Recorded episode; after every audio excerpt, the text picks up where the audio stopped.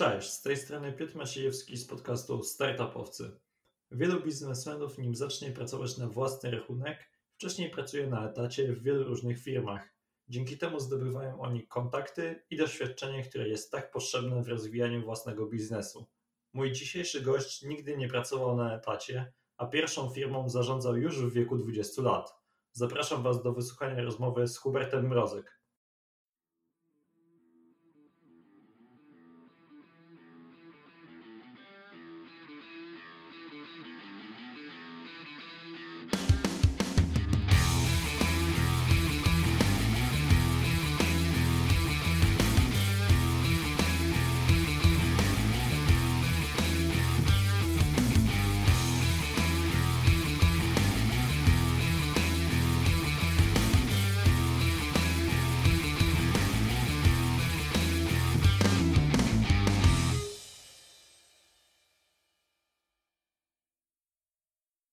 Cześć Hubert, witam Cię bardzo serdecznie. Dziękuję, że znalazłeś czas na tą rozmowę.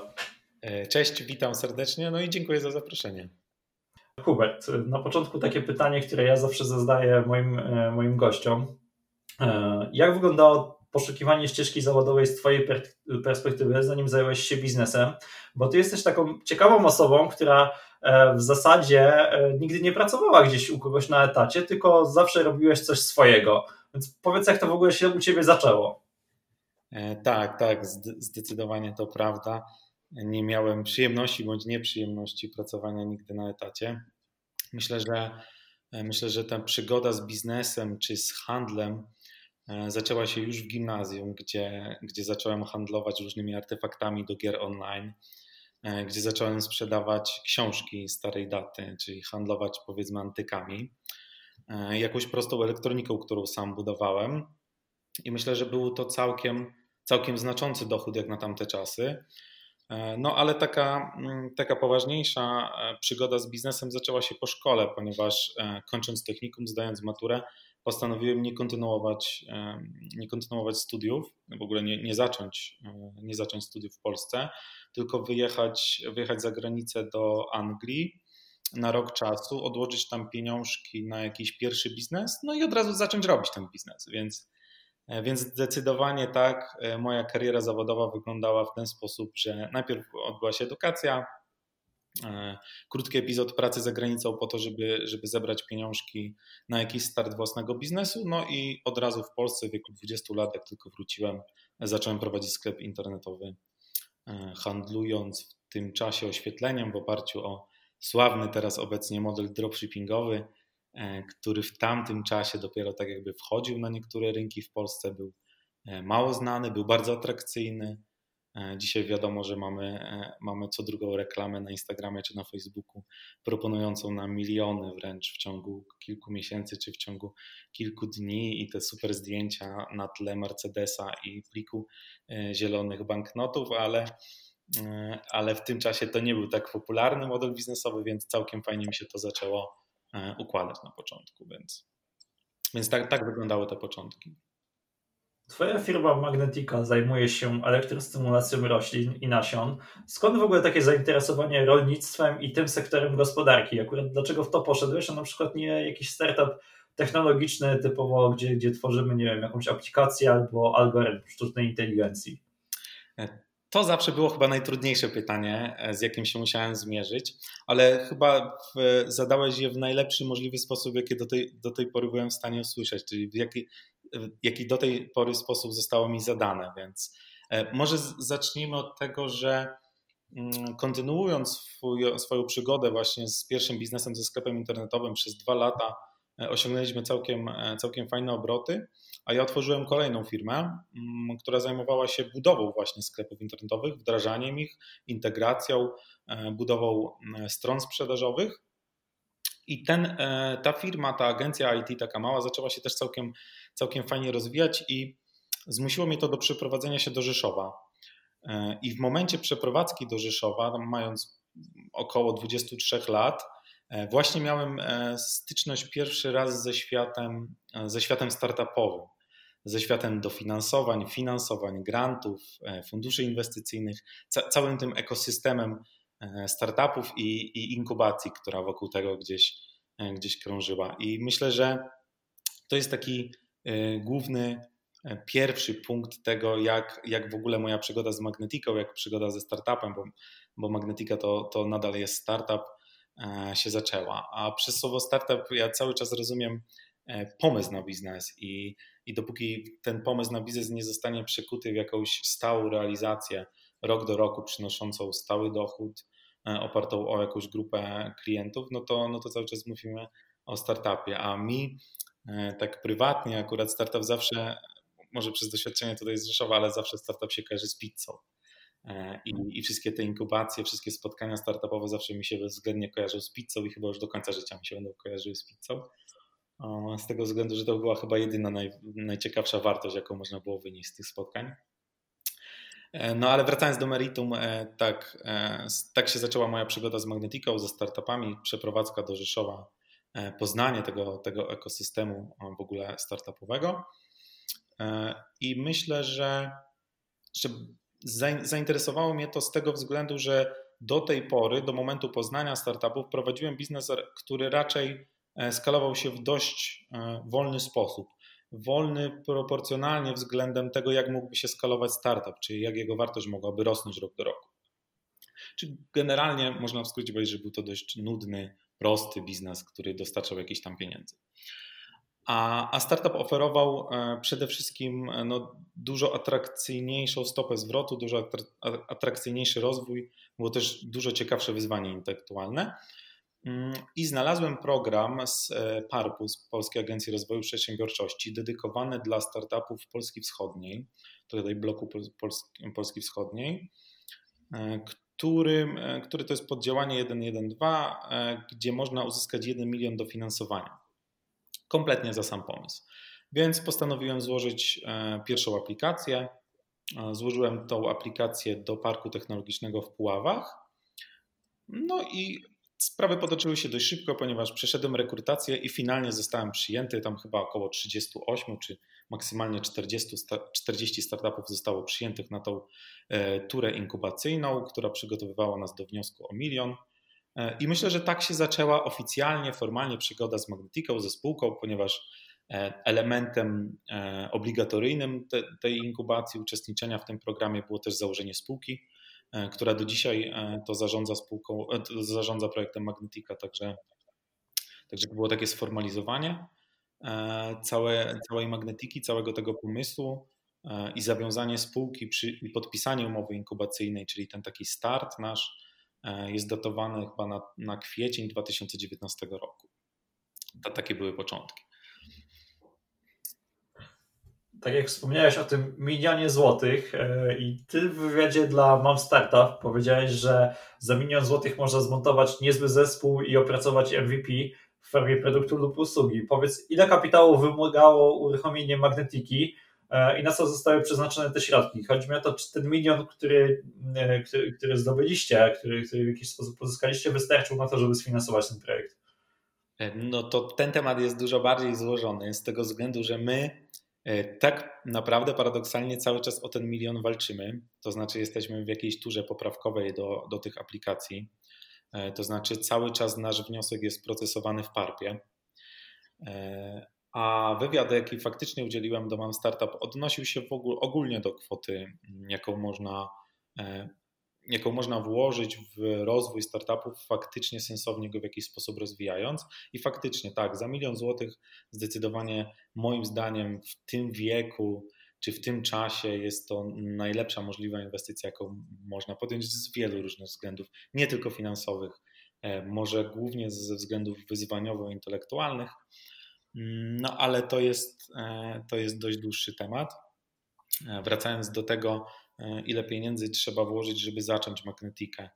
Mm, myślę, że kolejnym takim punktem zwrotnym był mój udział w Szkole Pionierów we wrześniu 2019 roku, gdzie na miesiąc zamknęliśmy się w Warszawie i w Berlinie.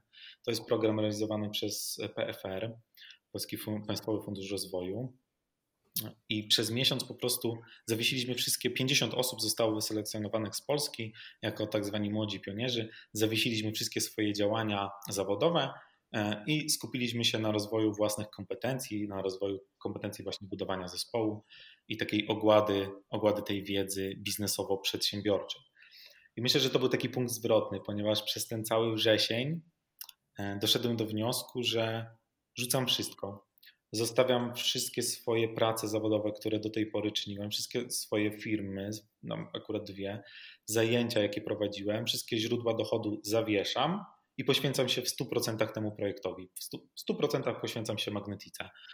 I w tym też momencie, gdy wróciłem właśnie z tej szkoły pionierów, to, to był początek, początek e, października, przetransferowałem wszystkie swoje środki, jakie miałem właśnie na, na poczet rozwoju tego projektu. I to można w takim ogólnym ujęciu powiedzieć, no, za, zależnie od tego, jaka jest metoda liczenia, czy uwzględnia też moje koszty życia, tak prywatne, czy uwzględnia tylko rozwój projektu, e, to można przyjąć, że no, poświęciłem wszystkie swoje środki, około 60 tysięcy złotych łącznie, e, do czasu pozyskania pierwszej inwestycji, czyli e, jeśli środki zostały przekazane czy, czy poświęcone gdzieś na początku października, no to no to 8, 9, 9 miesięcy nam zajęło pozyskanie inwestora i kolejna runda inwestycyjna. Czyli Czyli... o takiej kwocie możemy mówić. Czyli w zasadzie Twoim zdaniem ten milion złotych, który w dzisiejszych czasach, ja wiem o tym, że dla wielu ludzi to się wydaje, że to jest gigantyczna kwota, ale na dobrą sprawę milion złotych to dzisiaj nie jest jakaś szokująca, e, szokująca, szokująca kwota. I tu, czy Ty się z tym zgadzasz, że E, obecnie startupy być może za bardzo jakby e, przeszacowują e, kwotę, jaką potrzebują, bo często się z tym spotykają inwestorzy, że przychodzi startup z całym pomysłem i proszą o na przykład 20 milionów. Czyli uważasz w zasadzie, że, że, że to jest przeszacowanie? Zgadzasz się z tym? Jasne, jasne. Myślę, że jest po prostu taka sytuacja rynkowa. Ona jest spowodowana po części przez zbyt roszczeniowy roszczeniowy sektor startupowy, ale też przez e, to, jak działają fundusze inwestycyjne i to, jak wygląda obecnie w Polsce pozyskiwanie grantów. Pozyskiwanie grantów finansowych w Polsce jest dość proste. E, jest, jest to bardzo przyjazny system, jeśli mówimy względem chociażby Europy. E, no a fundusze inwestycyjne, te, które oferują finansowania właśnie do kwoty miliona złotych, te finansowania typu Bridge Alpha, no mają dość, e, no jest ich po prostu dość dużo na rynku i myślę, że, że te dwie, dwa czynniki, to roszczeniowe startupowców i dość względnie łatwe pieniądze w postaci do miliona złotych, tak spowodowało to, że, że, że te wartości są z, zwłaszcza zazwyczaj przez, przeszacowane. No w naszym przypadku akurat budowanie zespołu to była kluczowa kwestia, ale ona nie wymagała finansowania z tego względu, że no tak, tak się akurat u nas sprawy potoczyły byłem w stanie wynagrodzić kluczowych członków zespołu pakietem ESOP-owym. A spółka była w obecnej chwili, gdy kompletowałem zespół, mieliśmy, ja już miałem e, gotowy mm, projekt, produkt MVP, mieliśmy jakieś pierwsze testowe e, wyniki badań, więc, więc to wszystko zaczęło wyglądać atrakcyjnie. Zaczynały się pierwsze rozmowy z funduszami inwestycyjnymi, e, co pokazywało jakąś tam pozytywną weryfikację rynkową i w ten sposób e, mogłem pozyskać zespół właśnie oferując udziały, oferując pakiety ESOP-owe. Więc w zasadzie praca zespołu do pozyskania kolejnej rundy, do pozyskania pierwszej rundy inwestycyjnej, do pozyskania inwestora, no w zasadzie była bezkosztowa, co jest gigantycznym plusem finansowym. No ale ten przypadek jest, no jest specyficzny. Myślę, że myślę, że jest, jest też prawdą to, co powiedziałeś, że przychodzą po prostu ludzie, przychodzi startup, który żąda na początek tyle i tyle pieniędzy, bo, bo każdy z członków zespołu musi zarabiać po 15 tysięcy złotych e, netto i, i tak sobie wyobrażają dalszą pracę. No myślę, że to tak nie do końca będzie wyglądać.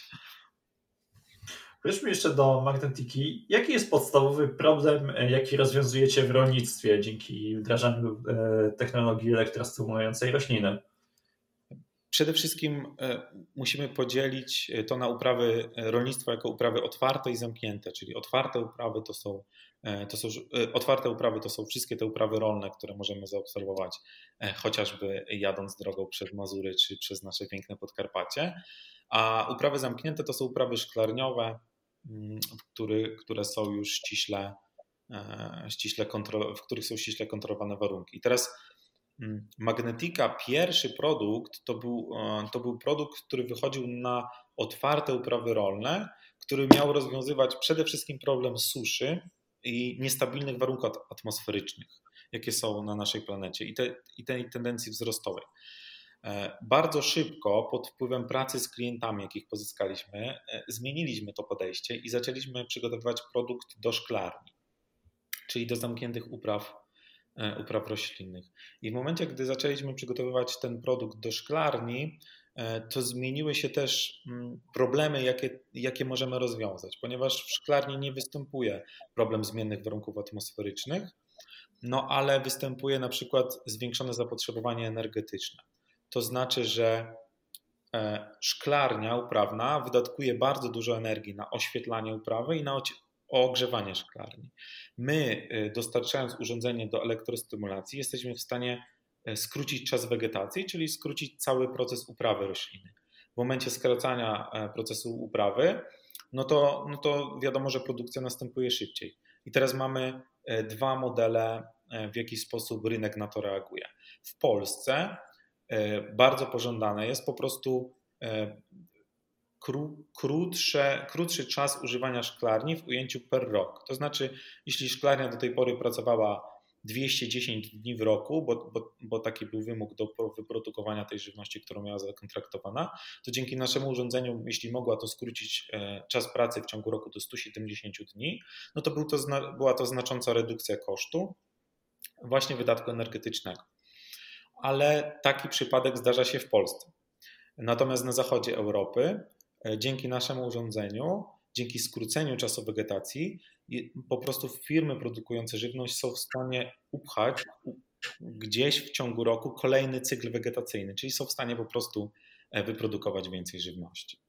Więc, więc, więc rozwiązujemy takie dokładnie problemy. Jest to zmniejszenie wydatku energetycznego. Oczywiście jest to też w uprawie szklarniowej zmniejszenie wydatków do użycia wody, ale tam woda naprawdę jest bardzo dobrze zagospodarowywana.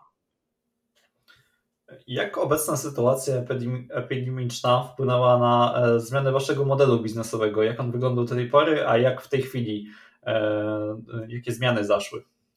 No tak, sytuacja epidemiologiczna zdecydowanie się na nas e, również odbiła, choć nie w jakimś e, specjalnie negatywnym stopniu. Jednak ten rynek rolniczy, rynek, e, rynek żywnościowy, mimo problemów pandemicznych, jest nadal dość stabilnym rynkiem. No, jest to jeden z kluczowych rynków, jak się okazuje.